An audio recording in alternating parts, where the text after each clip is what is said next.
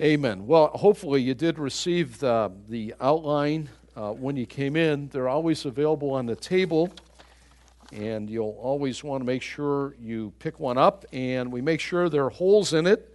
That's not because we couldn't afford a full piece of paper. Uh, in case you were wondering, it's for a notebook. You know, there's an idea. Oh, I hadn't thought of that. There's an idea. Uh, take some notes. Some of you look for quarters while I'm preaching on the ground. There aren't any.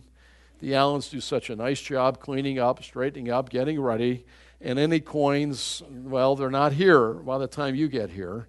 So don't be looking at the floor or the ceiling or out the window. Look at the word, look at the sheet, write your notes, and then perhaps here's an idea study it this coming week. Add it to your quiet time. Let the Lord cement these things into your heart. I'm here. God had, has faith in I here to minister the word as an elder, pastor, teacher, and with joy we do that. And guess what? God has you here. Hmm, hadn't thought about it like that. And there may be more than just to warm a seat and to occupy space and breathe air. There's a whole lot more. So I encourage you grow in grace and give yourself, apply yourself. Remember that in school? Apply yourself. Did your father ever say that at grade time? How come you're not applying yourself? Get over here, son. That usually was not a good sign for me at the, that moment in that. And he didn't care at that moment what all the rest of the kids in the class got. He didn't. And that didn't mean anything to him. And if they jumped off a bridge, would you jump too? And that ended that whole direction of blame shifting and all the rest that we're so good at, aren't we? Oh, we're good at that. Oh, man, Lord help us. Anyway, today we're going to deal with the clothing approved by God. Did you, did you know that there is a style of clothing that God approves? Now, we live near Lancaster County, and it's not the old uh, continental cloaking of the 1800s, whatever it is, that the Amish wear though much of it's a lot more modest than what we see walking down Main Street usually. That's not it, nor is it found in monasteries or monks or any of those type of medieval garb or, or, or clothing, any of that kind of a thing. You'll be eh, certain to know, I know that you do, that Madison Avenue and all the advertising and the fashion industry there in New York City, they're clueless as to probably what we're going to present today. But there is a clothing that is approved by God. Let's look at it. By look at uh, Ephesians. We read the text, chapter four, and we're going to unfold verses 25 to 32 this morning. uh, the clothing industry uh, uh, does seem to change the styles every year. Have you noticed that? They do. I don't know who does it. Somebody does it. They wield a lot of power.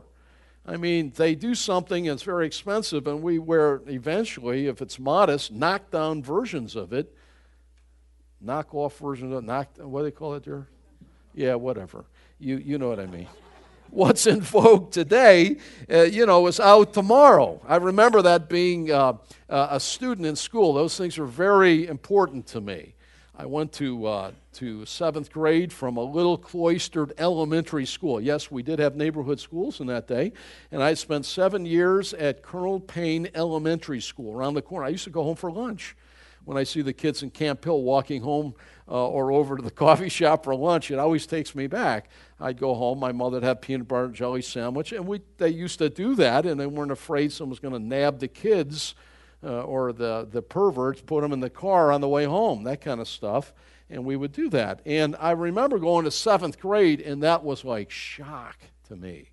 They had all these elementary schools that fed into two junior highs in our city, and we went there, and I think my eyes were as big as, as silver dollars, like horrified, uh, you know, uh, with all of that. I mean, they, I could go on and on talk about junior high. I saw the title of a book once.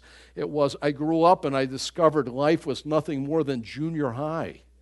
Think about that, the way people act at the office and in the neighborhood and in the sports field. It's junior high all over again. And it's like, it's not Groundhog Day all over, but it's just, I mean, they go like, oh my word. I, and I went there and I remember wearing white socks. And I was all, and, and I came home. And I was all upset about it because they were making fun of white socks. Isn't that silly? Seventh grader white socks. What's the deal? My mother thought they looked great, you know. And and and I said I can't go to school if I have white socks. And she said, Why not? Because they make fun of me and uh, all this kind of stuff, you know. And I did I didn't want want that. So once she realized the import of it, she, you know, got me whatever it was. I don't remember. And and I didn't have at least that problem. I had a whole other problems in junior high. Well, not that one. One that, since we're talking about that, stands out to me is in, I was in a social studies class, and I always sat in the back of the room. That you know they do it alphabetically. I had one teacher that reversed it, and I sat in the front. I rather liked that. But all the I sat in the back, and John Zellner sat next to me. Here I am. I don't know what's going on. I mean, it's you're changing classes. You got a locker. You got four minutes to be. You know, the boys' bathroom have no doors on this. I mean, it's just like a door open, smoke fills the whole. It's just like, what is this? I was in such a nice little haven in my elementary school. And John Zellner's in the back of social studies class, first week, and he's making noises. He's imitating the teacher, and the teacher thinks it's coming from me. I'm like, I'm ready to have an accident, you know? He takes me out in the hall. He's got Zellner. He had one of the two was right. Picks me up off the floor. I'm, I'm about out of it. I mean, I'm just about ready to pass out. Anyway, that's another story. That's probably why I am the way I am a little bit. I, Mr. Ziegler, I, I, I didn't, yeah, right, any more than that? I'm like, oh, for Mrs. Wellborn in sixth grade. That was so good. Anyway, fashions are in and out, right? How about bell bottoms? Somebody told me they're back in. Why did we throw them out? We had them 20, 30, yeah, bell bottoms. What else? Tie dyed t shirt. I hope they're gone forever. No, but you don't have those, right? Oh, you're kidding me. What do you paint the living? Are they back in? Jamie, are they? Are you wearing one? Last night. Earth shoes. I hope they're gone forever. I was at the. Qu- no? Oh, Jen. I thought Jen was waving to me. Yeah, the Earth shoes. How about uh, with Ava and I were sitting drink a cup of coffee at the uh, coffee and the guy walked across with jeans and they were hanging. I mean, they ripped. I felt like the guy needed an offering or something, you know? I mean, and David says, Dad, that's the style. Don't say anything. Don't say anything. It's like middle of winter, he's walking around, he's got air conditioning going on there. It was like 1967 all over again. I go, these in and out, and who does this stuff? I don't know. It's the Pied Piper. and time, we'll all be walking around. You'll be coming in here like it. We're really delayed. It takes, you know, we're about the end of it, God's people, but then we sort of, sort of do that. Uh, Jamie, you're at the front end, I guess, maybe. but well, did you know? Here's the point. Did you know there's a style of dress that pleases the Lord, and it's never out of fashion? Isn't that great? Never out of fashion. Don't have to keep going down and, and, and saying, what's the latest and get rid of the other stuff. And it's eternal. That's for me. That's for me.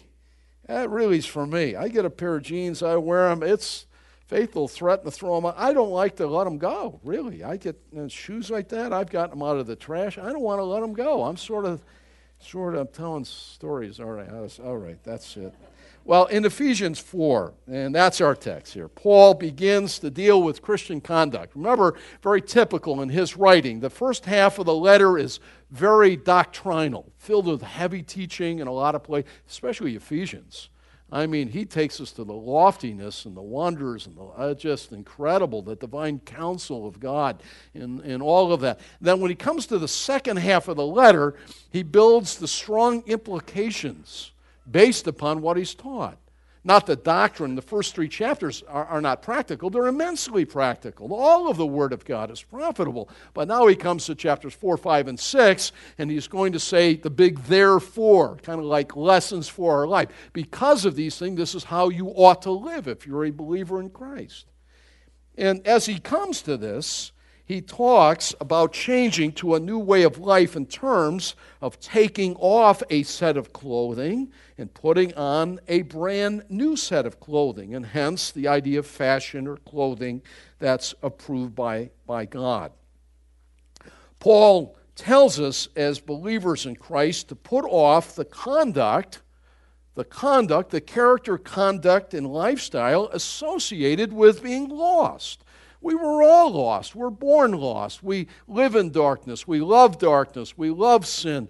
That's until the grace of God captured us, apprehended us, and, and saved us through the wonderful gospel. And, and at, that, at that point, we became new creatures in Christ.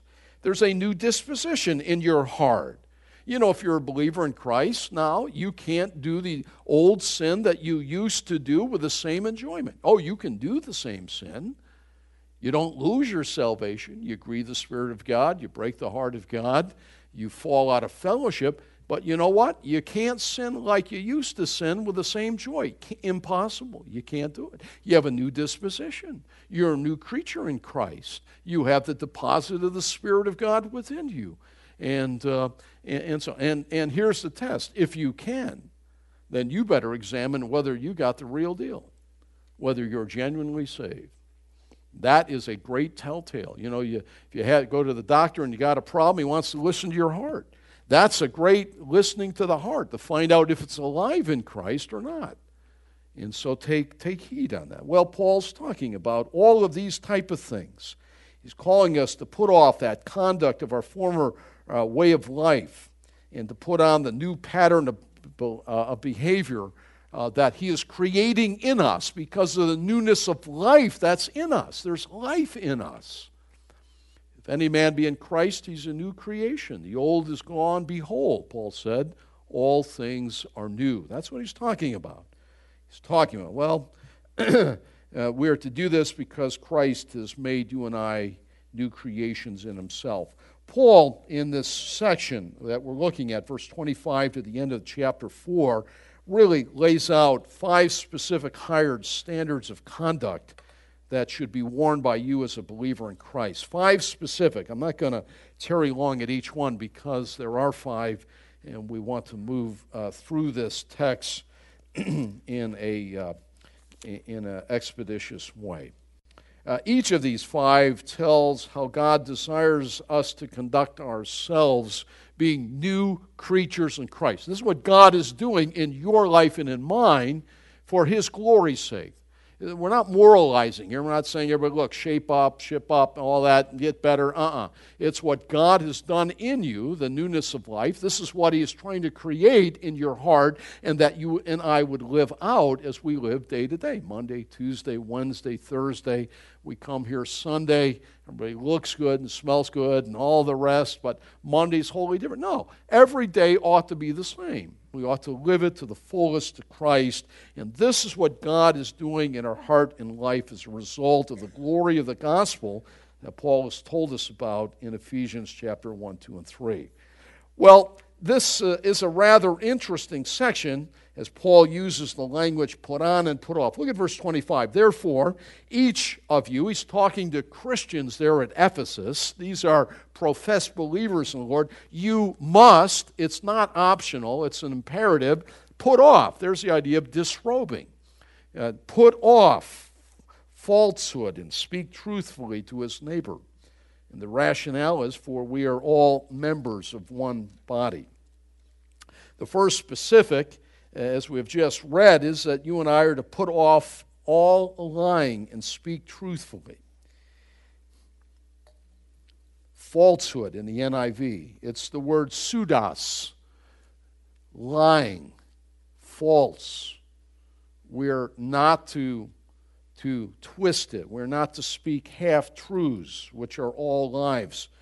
Paul treats lying as the dominant characteristic of the old life. It comes first in the list. It's the dominant characteristic of the old life. I remind you that Satan is the originator of the lie. Wasn't God. God uh, cannot lie. You know, there's some things that are impossible for God to do. The Bible tells us that. He's almighty and, and all powerful, but there are some things God can't do. That makes a great sermon. God can't deny his existence. He can't do that. The Bible also tells us that God cannot lie. He is truth. We know that from John 14. Jesus said, I am the way, the truth, and the life. Truth. God cannot lie. God is not the author of lying.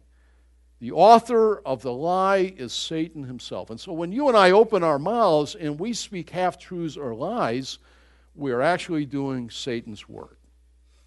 That's, that's the point of this here. And boy, lie, we can lie, can't we? We're going to talk and we're going to see in the list how often the tongue comes through in this idea of disrobe the old nature in Christ, allow that which is new to put on the, the newness of life, the robes of righteousness, and so much of it deals with our tongue. Remember, it was Satan in the Garden of Eden who, uh, you, who lied to, to Eve. Remember that in Genesis 3? You know, God said we're not to do this, and we're not to not to touch it. We're not. she added to Adam. Probably Adam said, "Don't even touch it," and she's adding to perhaps what uh, Adam had told her, the, that forbidden fruit. And then Adam, then, then Satan lies and attacks the very character of God. He's the Jesus called him the father of lies, meaning the originator of it. He's the source of it. Well, our culture, is it not? It's permeated with lies. Lies upon lies upon lies upon lies. Everywhere you look, lies. You know, there's a sense where we, we in courts of law, we, we force people to swear under oath to finally, at last, please help us, especially in a grand jury proceed, tell the truth so we can ascertain what really went on. And if you don't and you lie under oath, that's perjury. You're in deep trouble. You know, we're to let our nay is to be nay, and our no, our yea, yea, and our nay, nay. We are to be truth speakers, not liars. And some of us, all of us are liars at heart, but some of us, it's a convenient old practice, and we fall in it to protect ourselves or to manipulate or whatever else or be thought better of. We lie, and it should never be mentioned ever as a result of the gospel that he's laid out for us in Ephesians chapter 1, 2, and 3. Ads on TV and commercials lie. They lie, right? I've tried the whiter toothpaste. I'm sorry. My teeth didn't get whiter. A little dab will do you. What didn't do me? You know. All these things, right? I mean, they lie through their teeth. Some of us watch the Super Bowl to watch the ads you know, to see what's coming. Well, they, they lie, and you know how that is. How about uh, politics? They never lie, do they? Ever. They always tell it the way it is. Oh, my. Oh, my. And how about government, business contracts? And, oh, my. Try and figure out every little wiggle uh, room so people don't wiggle out. And ha, ha, ha, you didn't see that. And I'm out from under it or in our relationship with each other, husband and wife, children, friends, neighbor, church. Never. It's never it's three. It's never right to lie. Even Rahab. Now, it breaks my heart to read some of these so called biblical ethicists write that uh, there is the justifiable lie. Remember Rahab. Rahab the harlot. Remember Rahab when the children of Israel were starting to move in and conquer the land in Joshua chapter 2, verses 4 and 5? And Rahab took the spies in that Joshua had sent to uh, the, the, the uh, it was an outpost, the city of Jericho, and she hid the spies. Rahab was a Canaanite, and uh, she hid them in her, her dwelling place that was a part of the wall structure of that city. I've been there a number of times and, and looked down at the very foundation of that, which was probably of this era of Joshua's day, and thought just about this. Well, they sent messengers to her door, said, You have the spies here. We heard they're hiding here. And she lies to, to protect them. And at biblical so called ethicists will say, Well, see, there it is. It's all right to lie. If she had said, Oh, yeah, there they are, go get them, or there they are, they're alive, they would have been killed. And therefore, it is right to lie. No, it's never right to do wrong. There's a little simple little ditty. It's never right to do wrong. The ends never justify the means. You ever hear that? The ends never justify the means. It's never right to do wrong. Never. Well, then you say, uh, should she have said, uh, yes, they're here? I, there's always another, uh, another alternative. There are three. It's not yes, no. And I know we've talked about that, and Hans and I have had a good talk about that. And, but in my heart of conscience, you never need to say anything. Don't have to say anything. That is a legitimate response. Okay? It's carried even into our own Constitution in the Bill of Rights, where we have the Fifth Amendment. You've all heard of that. I take the Fifth, right?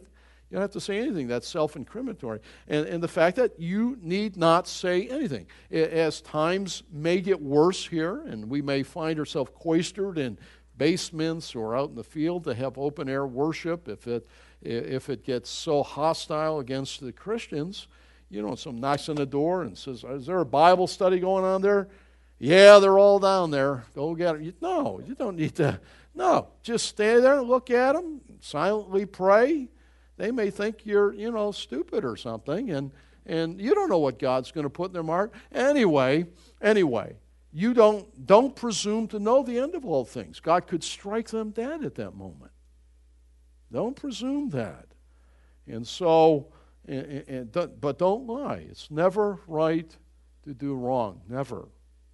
Never is it. And Rahab is no illustration of it, it's an illustration in reverse. It's the grace of God. Actually, it shows here's a woman in Cain, a Canaanite woman, I believe was regenerate there at that time by the Spirit of God, but she still had much of Canaan still in her heart. Just like when you just got saved, you still had a lot of old stuff still there that God was dealing with, and that bit by bit was going to be left behind as you grew in grace. And I think that's Rahab. Anyway, the grace of God, that Rahab should be included in the messianic line. She would be part, uh, put it this way, she was Jesus' great, great, great, great, great, great, to some degree, grandmother. Now that's the grace of God. It's marvelous indeed. Well, B, we are to reflect our God. You, as a Christian, a Christian means little Christ. And God is working in you, and so you are to reflect the glory of Christ in your body. And God always tells the truth, and so speak truthfully. God is listening. Listening. You ever listen to your children, some of your parents, and, and you'll listen to your children perhaps. Um, uh, wondering what they're thinking, and they're in bed at night, and you hear them talking. You just go down the hallway and you sort of, and maybe it was a difficult time or a problem. You just kind of, you, you know, I don't, I don't think is that wrong? Eavesdropping as a parent, you want to listen. The point is, God always listens. He listens to every word we say, and we will give an account for every word we say. We are to be like Him, and the motivation here is, is when we do lie, we hurt the body of Christ. That's what he's saying here. For, in the end of verse 25, for we are all members of one body. And when we lie, the oneness of that body is hurt, it's damaged. And we all know that. We've, we we all, all can easily imagine what that's like. So we, we must rigorously cultivate the speaking of truth. We must. Our culture oozes like a toothpaste oozing out of it, oozes with deception and falsehood. And we are to tell the truth and resemble God and not hurt the body of Christ. New creations in Christ act like new creatures, and lying certainly is, has no part of it. It is really of the devil. And God has saved us for so much more than that.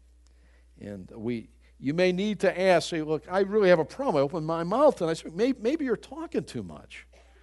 Maybe that's it. You know, we, we, we talk too much sometimes and get flapping in the wind, as my dad used to say. Close it up, it's getting drafty. You know, and in the multitude of many words, there's sin. That's what the Bible says. That's, and, and, and maybe that's the problem. You don't always need to be like this. And maybe less of this, and, and less sin would come out indicating the heart problem that it is. Well, the second specific item of clothing or higher standard of conduct, if you will, that should be worn by you as a believer is, is found in verse 26 and 7. We are to live a life free from sinful anger. This is an interesting verse. Look at 26. In your anger, do not sin. Let me stop at this point. First of all, he's telling us there is a place for righteous anger. There is a place for it. There is. John 2, uh, Psalm 4 4. Just look at that. This is a little unusual.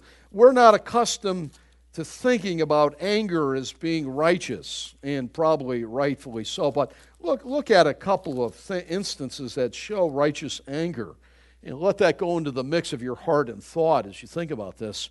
Uh, in Psalm 4 4, in your anger, David writes, do not sin. When you're on your beds, search your hearts and be silent. In your anger, do not sin. In other words, uh, you can have an anger that's not sinful. Uh, Jesus, uh, of course, is our example uh, uh, of justice in John 2:13. Do you remember when he came to the temple there in Jerusalem and he scourged the temple and he evidenced a, a righteous anger and turning over the money changers and, and grabbing the whip and driving out those that had polluted and corrupted that which was holy. It was his father's house. This is my father's house, and you've turned it into a den of thieves. You see, the, they'd be making these long migrations to Jerusalem for Passover. They wouldn't take their animals for sacrifice with them, and they'd take some coins in their, in their pocket. And so when they got there, they would then buy the, the animal that would be sacrificed for the family. And, and so, and, and th- those were glad to take the money plus a good profit, you see. That's what was going on there and it was completely contrary to what uh, was supposed to be done, and the Lord exuded with a righteous anger. And we see that. It's, uh, in essence, you say, well, what is it, Pastor? It's, it is to be loyal to God and to His work It's to be it's a loyalty to God. And when God's name or his work or or any of that is blasphemed or attacked or ridiculed, it's to stay I'm standing with God in his work and his gospel and his word and when he's attacked, I'm attacked, you see. And anger in itself is the arising of, of the emotion that God has given us. It's not in and of itself sinful. It's to be loyal to God and stand with His cause and to speak soul. I remember a number of years ago, Fran, uh, Frankie Schaeffer, Francis Schaeffer's son, some of you will recognize Francis's name, um, trained a, a, generation of university students in thought, thinking about the Bible. Uh, he's there and he's spoken and so many things. What, how then shall we live and whatever happened to the human race and 22 books uh, he wrote. And Frankie came along and wrote a book with his dad. He was the premier author, and he put A Time for Anger. That was the title of the book. He was trying to call evangelical believers to stand in solidarity against the Holocaust of the slaughter of the babies. He said, This is it. It's, they, they, we, we need to stand and that we need to exude with a righteous anger that this is wrong in our country. And so we called it a time of anger. Well, that's not usually our problem, is it? Our problem usually is not a righteous anger. Look at, uh, look at the rest of our verse, and that's probably where you and I usually fit in. Uh, do not let the sun go down while you are still angry. That's the wrong kind of anger. And do not grieve the devil, or do not give the devil a foothold uh, tupon, a place, he means. Well, what's he mean by all this? Uh, you see, most of our anger is utterly sinful. It's uh, centered in pride or self. You know, anger usually arises because there's a block goal. That's what usually causes it. I want this. I want that. It's like Junior sitting over there playing with toys, and now there's another one over there, and and uh, Billy's got the Tonka truck, and uh, Joey wants it. I want it. You can't have it. And he gets angry and he hits him with the Lego truck or something, you know, slight altercation. And we grow up and we're kids with big bodies. That's what someone said adults are. It's a block goal. I want it. Give it to me now. Why can't? And we hit a wall on that, and we it happens It happens in families, husbands and wives. It happens at work. It happens with parent children relationship. Happens anywhere. It happened driving down the road. Same to you, fella, who cut me off and took my spot. Oh, there you know it. That's the way it is. It's a very angry day. There are a lot of angry drivers out there, from what I can tell. Uh, anger, that's, uh, that's our, our problem. And this little quote here uh, we are usually angered at the wrong time for the wrong reasons. Probably true. And it's grievous to God. It's grievous to Him. It's grievous. Well, what's the best way to handle, to deal with this sinful emotion? Not righteous anger, but most of our problem is sinful anger. The answer is given in the text that we're to deal daily with it. In fact, don't let the sun go down while you're still angry. Uh, in other words, deal with it. Deal with your anger. I've had the joy of uh, marrying many couples through these years of, of pastoral ministry, and a, a part of it uh, we deal in pre-marriage counseling, and I always, uh, if I'm missing one, then I, have missed it, but I intentionally and have almost always that I recollect said, if I could do anything to your, your bed, as husband and wife, I would carve in the headboard just this do not let the sun go down on your wrath or anger. That'd be the last thing, if I was your that I'd have you look at every night when you crawled in bed together to sleep. Because I want you to know that if you disobey this, you are giving a foothold, a place for Satan, and it will lead to all sorts of other sins. It will. And in short order, you'll be having all sorts of problems. In short order, you may be divorcing. In short order, someone may get harmed or killed. In short order, that's what he means by that. In other words, deal with it every day. We have the potential of being very angry people keeping all sorts of unwritten lists. Wives tend to be a little better at that than, than, the, than the husbands. They, they have a tendency of not letting go and forgetting those things.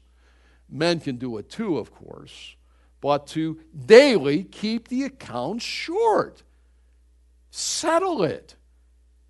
Men don't sleep. Don't go to sleep if, uh, if there's a problem with your wife just, you know, we can do that often, aren't we? We're pretty good. I'll flip the switch. Tomorrow's another day. Why do today what I can do tomorrow? Forget that. Deal with it. Text says, don't let the sun set on your anger. If you do that, you'll have a, because you're obeying God, you're putting on the robe of clothing that befits Christ, and your blessedness will come into your marriage. It will be sweeter. It'll save you from other problems. It'll save you from physical problems as well. You'll sleep better, and Peter tells us not only that, your prayers will be heard. 1 Peter chapter 3. So there's a lot of incentive to that. You know, we talked today about debt, and I read in the paper like you, and debt is a terrible thing, financial debt. Be very careful of that. Be very careful of credit cards. Don't use them. If you use them, pay them when they're due and be done with that. Don't live on money that you don't have. Pay the account. Keep it short. And how important is that, right? Well, this is the same thing. Keep the account, account current every single day. Don't let the sun set on it. And you, if you do that simple little thing, according to the Word of God as a believer, you'll rise up and bless the Lord because your days will be sweeter. Do the opposite, and it will be grievous to you and to your family. It will be. Keep that account short, or you may never recover. If you disobey, there it is. You'll give Satan a foothold. Deal daily. Well, what's the third item of clothing or garment or conduct of this newness of life that is ours in Christ, that God has uh, given us as a new creation in Christ? Verse 28 tells us, And he who has been stealing, that's the word klepto. Kleptomaniac, you know, a guy who can't help stealing, so called. He who has been stealing must steal no longer, but must, here's the contrast, must work, doing something useful with his own hands for the purpose that he might have something to share with those in need. Third, you and you and I are to put off stealing and we're to work with our very hands. Well, this one, this uh, item is directly connected to the Ten Commandments. It's, in fact, the eighth. You shall not steal. A thief, of course, takes from others for his own benefit, and it is a huge problem in our day. The five finger discount, to pick up something set there, well, it's not theirs, it's mine. If it's not yours, do not take it. Leave it. It isn't yours. Leave it. If it looks like it's someone else you can help secure it and get it back, do that. Do not steal. Do not. It's the strongest command given. It's a huge problem. And I'm reminded there are many ways that we can steal. There are, aren't there? Not only the five finger discount, picking up a stick of gum or this or that, or some do it for the thrill. I was talking to Liz. Liz is a charge of security at uh, Target stores, and he was saying one of the major problems uh, is, is employee theft. That's the one the employers have to really watch out. The employees walk home with the place. He was telling me about different ways in which they do that. And, and now the funny law, the way it is, you, you, you know, that you have to be careful of accusing people and, and all the rest. And a lot of stores just let the people walk out. They don't want to have a counter lawsuit and uh, a charge against them. And it's just, it's, it's an enormous problem. It's an enormous problem. But more than just pilfering items, you can steal from your employer by not giving an honest day's work for, for your pay. That's stealing, right? Last time I checked. You can steal with your tongue and, and ruin someone's reputation. You've robbed them of something. There's an intangible. That's a way we can steal. Let me ask you what are some things that come to your mind? What are some things we can do to steal uh, that maybe, maybe not simply taking a, an item, so to speak? What are some ways that come to your mind? Can you think of some? Or what? Com- computer theft. And, and what would that be? Okay. That's a me. Computer theft. Okay, Wanda. Stealing from your employer, doing things that you shouldn't be doing there, or spending too much time. And then computer theft. Can I, Rod, just a minute, can I say something? Be very careful what you put in your trash. You know, get a shredder. They're not that much money. Shred anything up with any numbers, names, and all that. Shred it up. Raj? Software piracy. All right, software piracy. And how about the music? There was a music sharing that went on. And now, and now they've kind of worked through that, I think, with the 99 cent downloads and stuff. But beware of that. Yeah, uh, Galen? Oh, there, there you go. More? Yeah, uh, Kurt? Income taxes. Mm-hmm. You have the right to withhold legally what the law provides, but that's the limit. Over the, oh yes, Jamie or uh, Ramona? Uh, we were, we were in Virginia last week and we were listening to all the things that people were doing to their kids and we rob our kids of an opportunity to grow and to give back. And that's, you know, children are God, they belong to God. Yeah. So that, that whole idea. Well, there, look at that. That's an intangible. By uh, w- w- robbing our kids of their future, they don't belong to us. But uh, yeah, that that has all kinds of implications. Anyone other uh, thoughts come to mind? Ways that we steal, all kinds of ways that we can be a part of stealing. Well, I love the Word of God. The beauty of the Word is it doesn't tell us simply stop doing something, but it replaces it with this newness of life, this clothing that is of God. And it tells us what to do. And in this place, it tells us that we're to work. Now, we've talked about that in recent weeks, but we are to work so that we'll be able to give to those who have legitimate material needs. Remember, work is a good thing. Right? Do you believe that? Amen? About half of you. it's a good thing. It is a good thing. I, uh, really, it's a blessing from God. God works. He rested on a creation the seventh day, but don't think that God's somehow inactive out at the beach forever and ever since that time. He's not. He works even to now, Jesus said. Well, why is work a blessing? Well, uh, number one, provide for your own material needs. That's important. Paul wrote a letter to the Thessalonians there. That was a problem. Some were thought the Lord's coming in their life, so they quit their jobs and went up, as it were, and stood on the high points of, We're ready, Lord, come now. And the Lord said, Hey, and Paul said, uh, If you don't work, you don't eat. You know, provide for your needs. Second, work will provide you with something to do, right? Just think how boring life would be if you didn't work. Now, I know we like the times off, we like the days off, we like the vacation, we look towards the retirement and the change of the load, all those things. I know that. But if you didn't have something to do, we'd be a mess.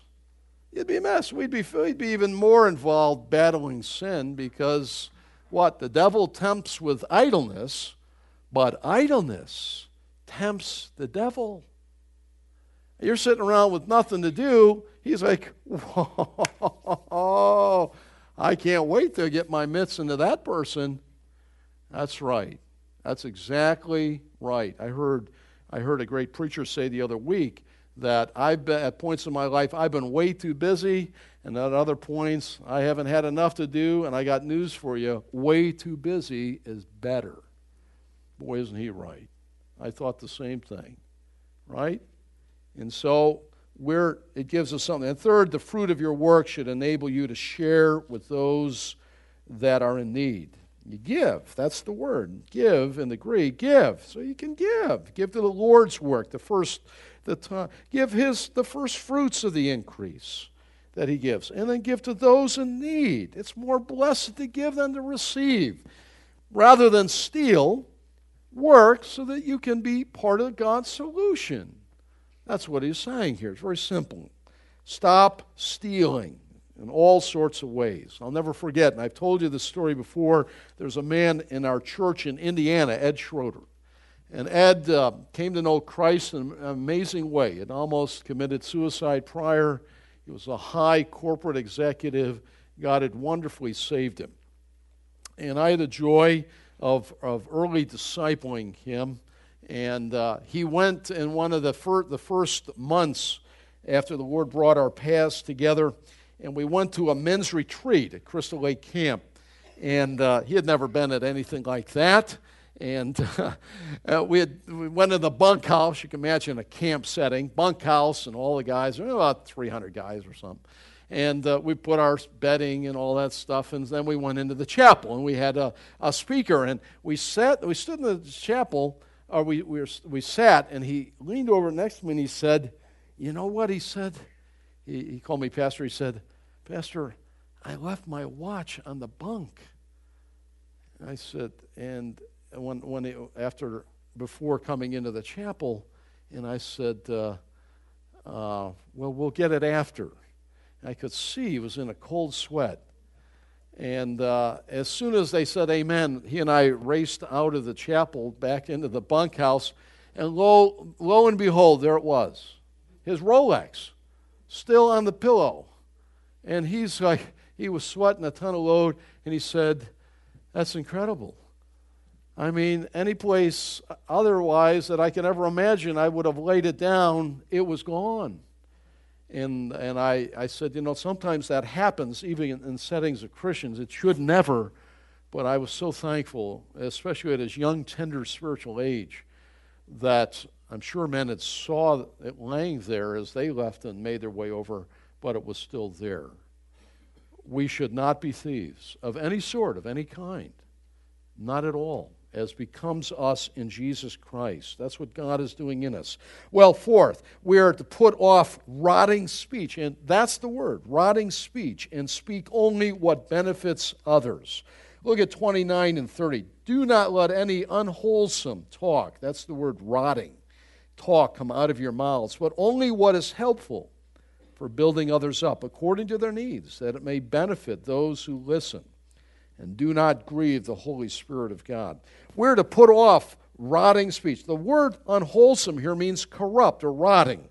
It's used of fruit. You ever buy fruit? Of course you have. And you don't eat it all. The bananas, you know, we should be eating fruits and veggies, and sometimes they either get too much or you don't eat them or this or that, and they go bad. Faith is great at making banana bread if the bananas get over over rotten. That really makes good banana bread when it gets real black, but we don't eat that. Rottenness is the idea. Don't let any rotten speech come out of your mouths, indicating your heart is rotten, you see. This is what some talk does it corrupts, it rots. You see, your words can either be words of life or words of death. You can speak death words or life words. The power of the tongue. Don't ever believe that sticks and stones will break my bones and names will never hurt me. So it's just the opposite. Uh, I've had a broken arm and it healed. I don't have any. Frank Whale broke that in wrestling one year. He was on my own team. He chopped it the wrong way and that thing bent like I never saw it, and there it went, right? Well, that, that feels pretty good today. I can tell you some names people have called me that hurt me if I dwell on it, even to this very day. It's true. Rotten words, death words that come out of our mouth. It's not to be named of us. Imagine the Lord doing that? I don't think so. I don't think so. And he didn't even speak. Again, talking about not speaking, even before those, some of the magistrates at his own trial. We are to speak only that which is builds up or help or is seasoned with grace. Augustine, the great church father uh, uh, of the early centuries, hung this motto on his dining room uh, wall, and it's this, and I quote He who speaks evil of an absent man or woman is not welcomed at this table. That's not bad. He who speaks evil of an absent man or woman is not welcomed at this table. Proverbs 18:21 says, "The tongue has the power of life and death, and those who love it will eat its fruit." Our speech, you see, must always maintain or elevate those who hear us. And that's what God is calling us to. And if we don't do that, then what we're doing is we're grieving the Holy Spirit. It's no accident that because it's kind of like an appendage, verse 30, in this whole flow of the text, do not grieve the Holy Spirit of God. It's not an accident that it occurs right after the strong command of us in the usage of our tongue, in the words that we say. Meaning that when we speak that uh, wrongly and sinfully, we grieve the Spirit of God who has sealed us. That's a mark of ownership. He teaches us, He has regenerated us. The Spirit of God, Romans 8 26, He prays for us, He seals for us. That's a mark that, that we're on. And we grieve the Spirit of God when we sin with our tongue. And we do. And we do. And we should not. And we need to put guards on it. Our tongue is a fire, it's a world of iniquity, James said. And it's all a heart issue. If you have a heart problem, and some of you take heart pills for that, blood pressure, and all the rest, say, doctor always wants to listen to your heart. Oh, you got a valve murmur. Oh, you got this, and oh, you got that. Oh, it's fun getting older, isn't it, right? It's a heart issue. Well, that's what your mouth is. You see, your mouth is wagging out there in the wind with your tongue flapping around.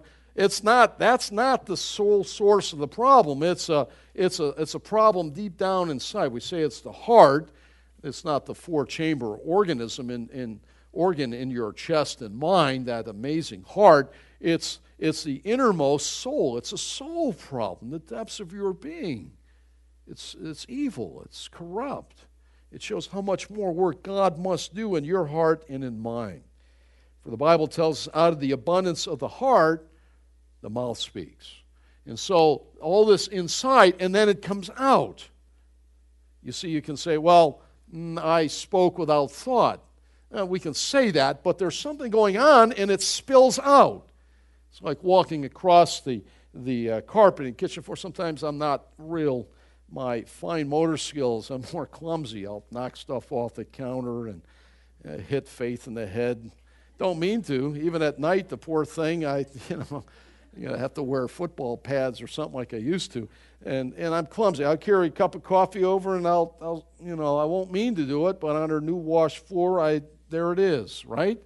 That's the idea. Out of the abundance of the heart, there it is. It spills over. Comes out of the Where'd that come from? It's the problems in the heart. It's deeper than here. It's, it's, it's a heart problem, is, is what he's saying. And, and listen, the, there shouldn't be anything except that which is seasoned with grace come out of your mouth and mine. Well, what's he mean by no, no dirty stories, no dirty jokes. You're never to run down anyone else. It's tougher than that. Do you know what?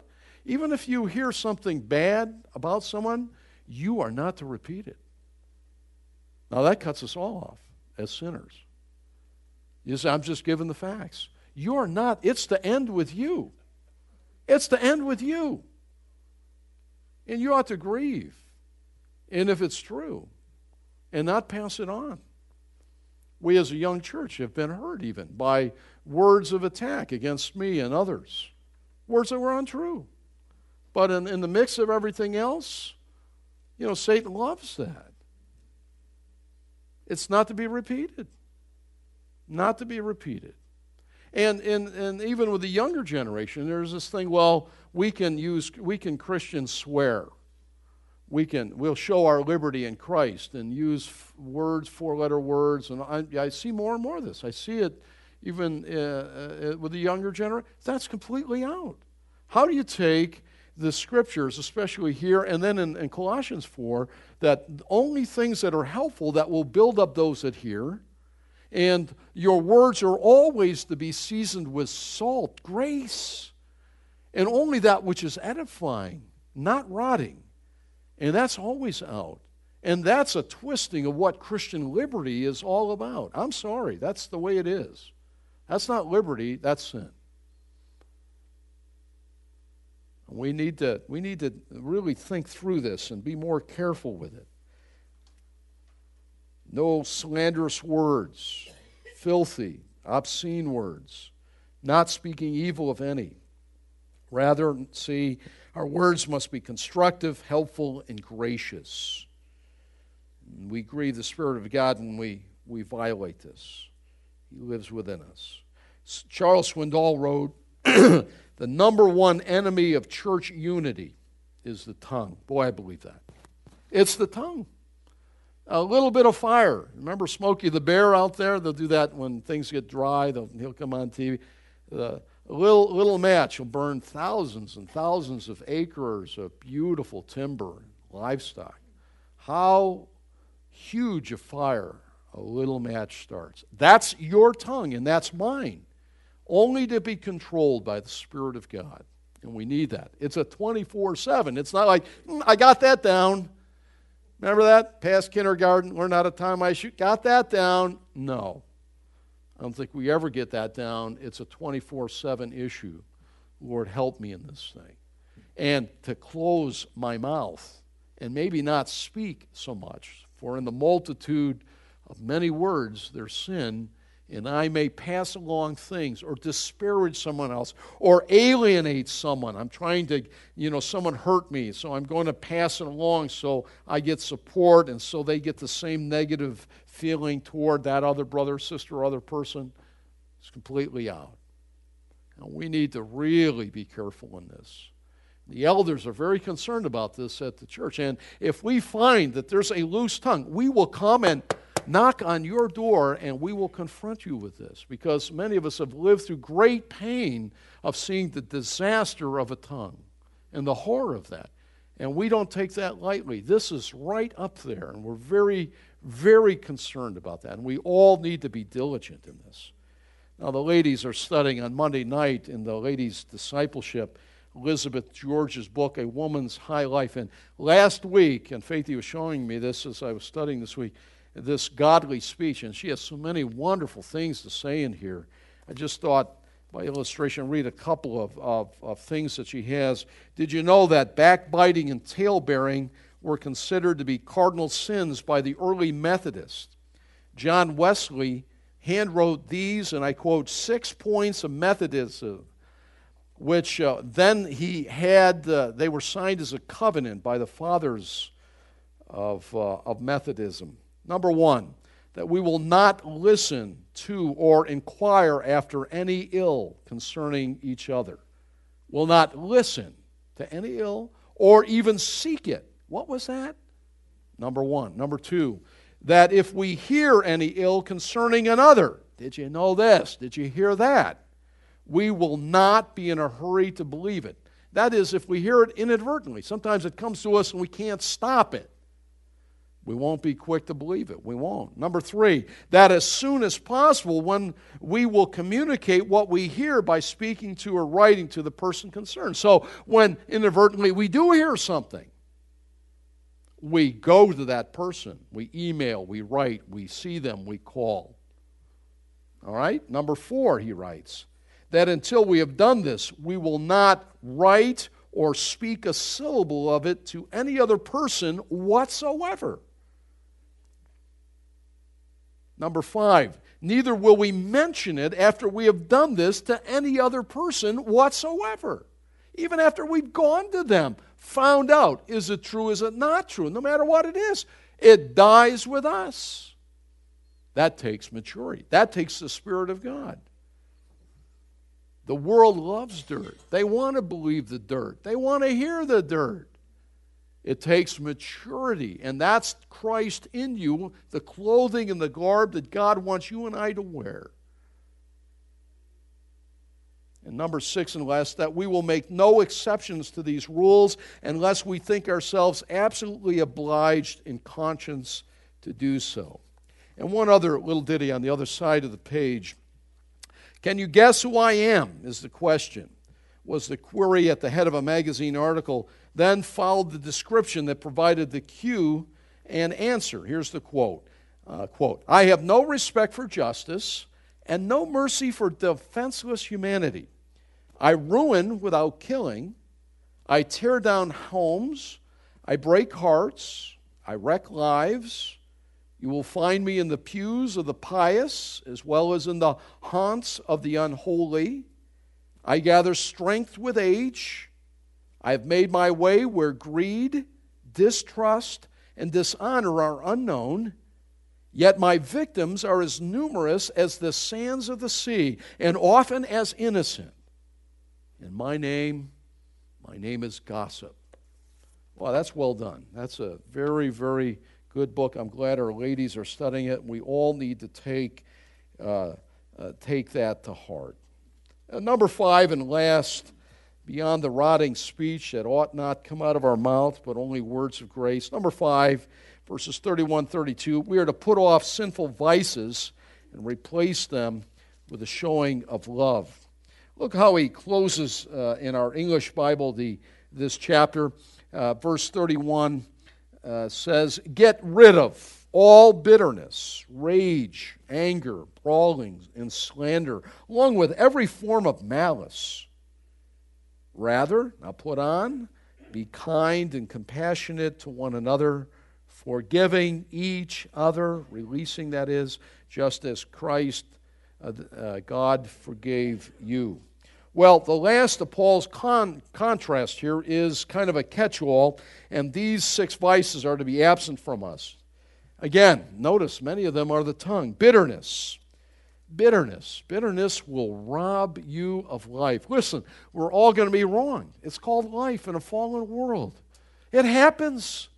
You get passed over for a job. Life doesn't turn out as you want. Your marriages and, and friendships and all the rest of life. You didn't make the basketball team. You didn't get the grade. You didn't get in grad school. You didn't get all of it. Hey, listen, that's what it is bitterness, if you allow that to lodge in your heart, you have every right to. You say, I have a right to be. Absolutely. You got passed over for the promotion. You were most deserving. You've been here the longest. Ask God to expunge that from your heart. Take that off. Disrobe that style of clothing. It will, it will truncate you and shrivel you, and God's economy to effective, you won't be effective. In fact, you'll drive people from. Do you like to be around bitter people? Oh, that's fun, right? And yet it can find its way into our heart through the disappointments, heartbreak, and loss in life. Be wary of that. Bitterness, rage. What is rage? Uh, it's out, outbursts of anger. Brawling. What is that? It's shouting. It's a shouting match. It's not fist to cuff, so to speak. Slander, there's the tongue again. All forms of malice. I think of Lincoln's word, malice toward none, after the at the conclusion of the war between the states, right? Malice. That's a hardened uh, um, uh, condition of hatred. Get rid of malice. Get rid of that. This ill will that uh, is in your heart. Put these off. Disrobe these things that are, that are part and parcel with the old nature and the flesh. Rather be replace these with the supernatural virtues of what? Kindness. The kindness of the Lord. Have you, have you thought about the kindness of the Lord to you? Have you thought about God's kindness? He is so utterly kind. It overwhelms me at points. How about his compassion, his forgiveness? We're to replace these sinful catch all evils with kindness, compassion, and forgiveness. And we are to forgive as Christ forgave, God forgave us in Christ. How did he do that? You say, How? He did it instantly, immediately, totally, and forever. That's how God forgave us. And that's how we are to forgive those that hurt us. And it doesn't matter to what degree of severity. We are to be like this, for this is what God is like. Look at, if you, in case uh, uh, you were wondering, look at, just slip over into chapter 5, verse 1. That's what he's saying. Imitate, mimic is the Greek word. Be imitators of God. This is what God is like. He's kind, he's compassionate, he's forgiving, and that's what He's doing in your heart and life, and that's what He's doing in me if you know Him as Lord and Savior. Well, lessons for life. Number one, use your tongue. Look at this. Use your tongue only to glorify God. It's made for this. Your tongue is made to glorify God in song and in prayer and in speaking words that are gracious words that build up all those that would hear. Use your tongue. Lord, bring a holy sense of usage to this, to this tongue of mine because my heart is made right with you day by day. And just to remind you that the gossip and the slander is of Satan, and it's to pervert the use that God designed it for. You don't want to be a part of Satan's work, do you? I don't. We can, all of us, even as believers. Let's put that off like an old piece of clothing that's out of style. Number two, daily deal with your anger. Daily, daily do that.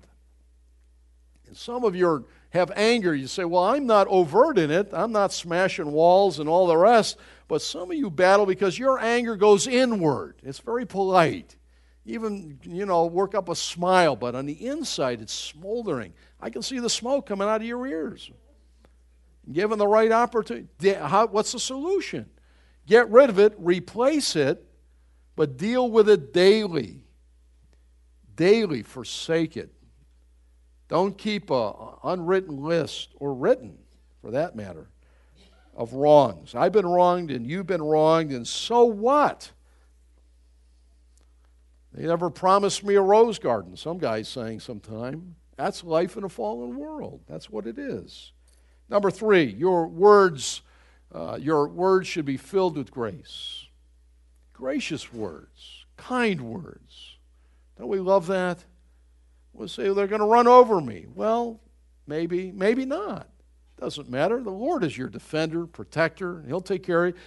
Words that are gracious words, kind words to build up those who hear. Mama to her children, husband to wife, men kind words to your wife. You know, the nonverbal is stronger heard than the verbal. You know, the way you say something, to your wife, uh, if it's harsh, she won't hear the words. Ask the Lord to make you aware of that. Be your words to be kind words and gentle words, like God is with us. Number four, never, never take that which doesn't belong to you whether it's a tangible thing or some of the intangible things that you mentioned, it's not yours. It's not yours. It's just, uh, it's the old advice, you know. I learned 90% of whatever I needed before I went to kindergarten. Like what? Here, here's one thing I heard. If you have nothing good to say, say nothing. That, that's not bad, is it, right? And how about another one? If it's not yours, yeah, that's right. Not bad. There it is. Don't take anything that doesn't belong to you. Nothing. Nothing. Pencils, stationery, anything. Footballs, jerseys, none of that. You know, there's an authority. Ask them permission if, if you feel you need to have it, or all the intangible things. And finally and last, let me urge you maybe, maybe the problem is that you're not saved. And we've talked about the new nature and the new disposition and the new set of clothing and that we're to put on because of the reality of Christ that's within us. But maybe, just maybe, you're not saved. Maybe you're still under the wrath and the penalty of your sin, the judgment. There is a coming judgment. And you will stand before the Lord, and you will either be there because of the robing righteousness of Christ that's given to those who believe, or you will stand there and give an account because of your sin, and you will be lost forever. Oh, I urge you to come to Christ, even today. Don't let the day pass without coming to the Lord and being saved. You can be saved in a moment. Be merciful unto me, Lord Jesus, a sinner. Trust you and receive you as my own. Thank you for dying in my place. Well, I don't know what the fashions are going to be in the next uh, months or years. Somebody figures that out. I don't know who it is. But it does affect us when we think of uh, our actual clothing, right? We'll either start wearing double breasted. I used to have even vests. I sort of like those three piece vests and all that. They look pretty sharp. And then I, you know, nobody wore them anymore. And I don't know where, where'd they go, dear? They went somewhere. Some things I'm glad are gone and we hope we'll never see again. I was glad to see pea coats come back. I used to wear that in eighth grade. Faithy's got one now. Pea coats, yeah, Jackie knows what I'm talking about. Anybody got a pea coat again? Jade, you do, right? Shelley, you have one? Anyone else? Faithy has one. Okay, we got Jess. Uh, uh, four of us. Are, are Ramona, do you? All right, five. What's the matter with the rest of you? That's nice. I kind of like those. Some fashions we're glad are never gone, and those they don't have white socks on. They're gone. Although I do wear them when I go to the gym. There's a style of fashion that is never out of place. It's these things that God's doing in your heart and mind. And may we be clothed with that, and particularly give focus to your tongue. Would you do that? I promise I will. And uh, I pray that God would help us. Maybe there's a reason why God gives us two ears and only one mouth. One mouth's more than enough, isn't it? Two ears. Be quick to what? And slow to speak. A lot of times we're not good at that, are we? May God help us. Let's practice. Let's, let's pray, shall we?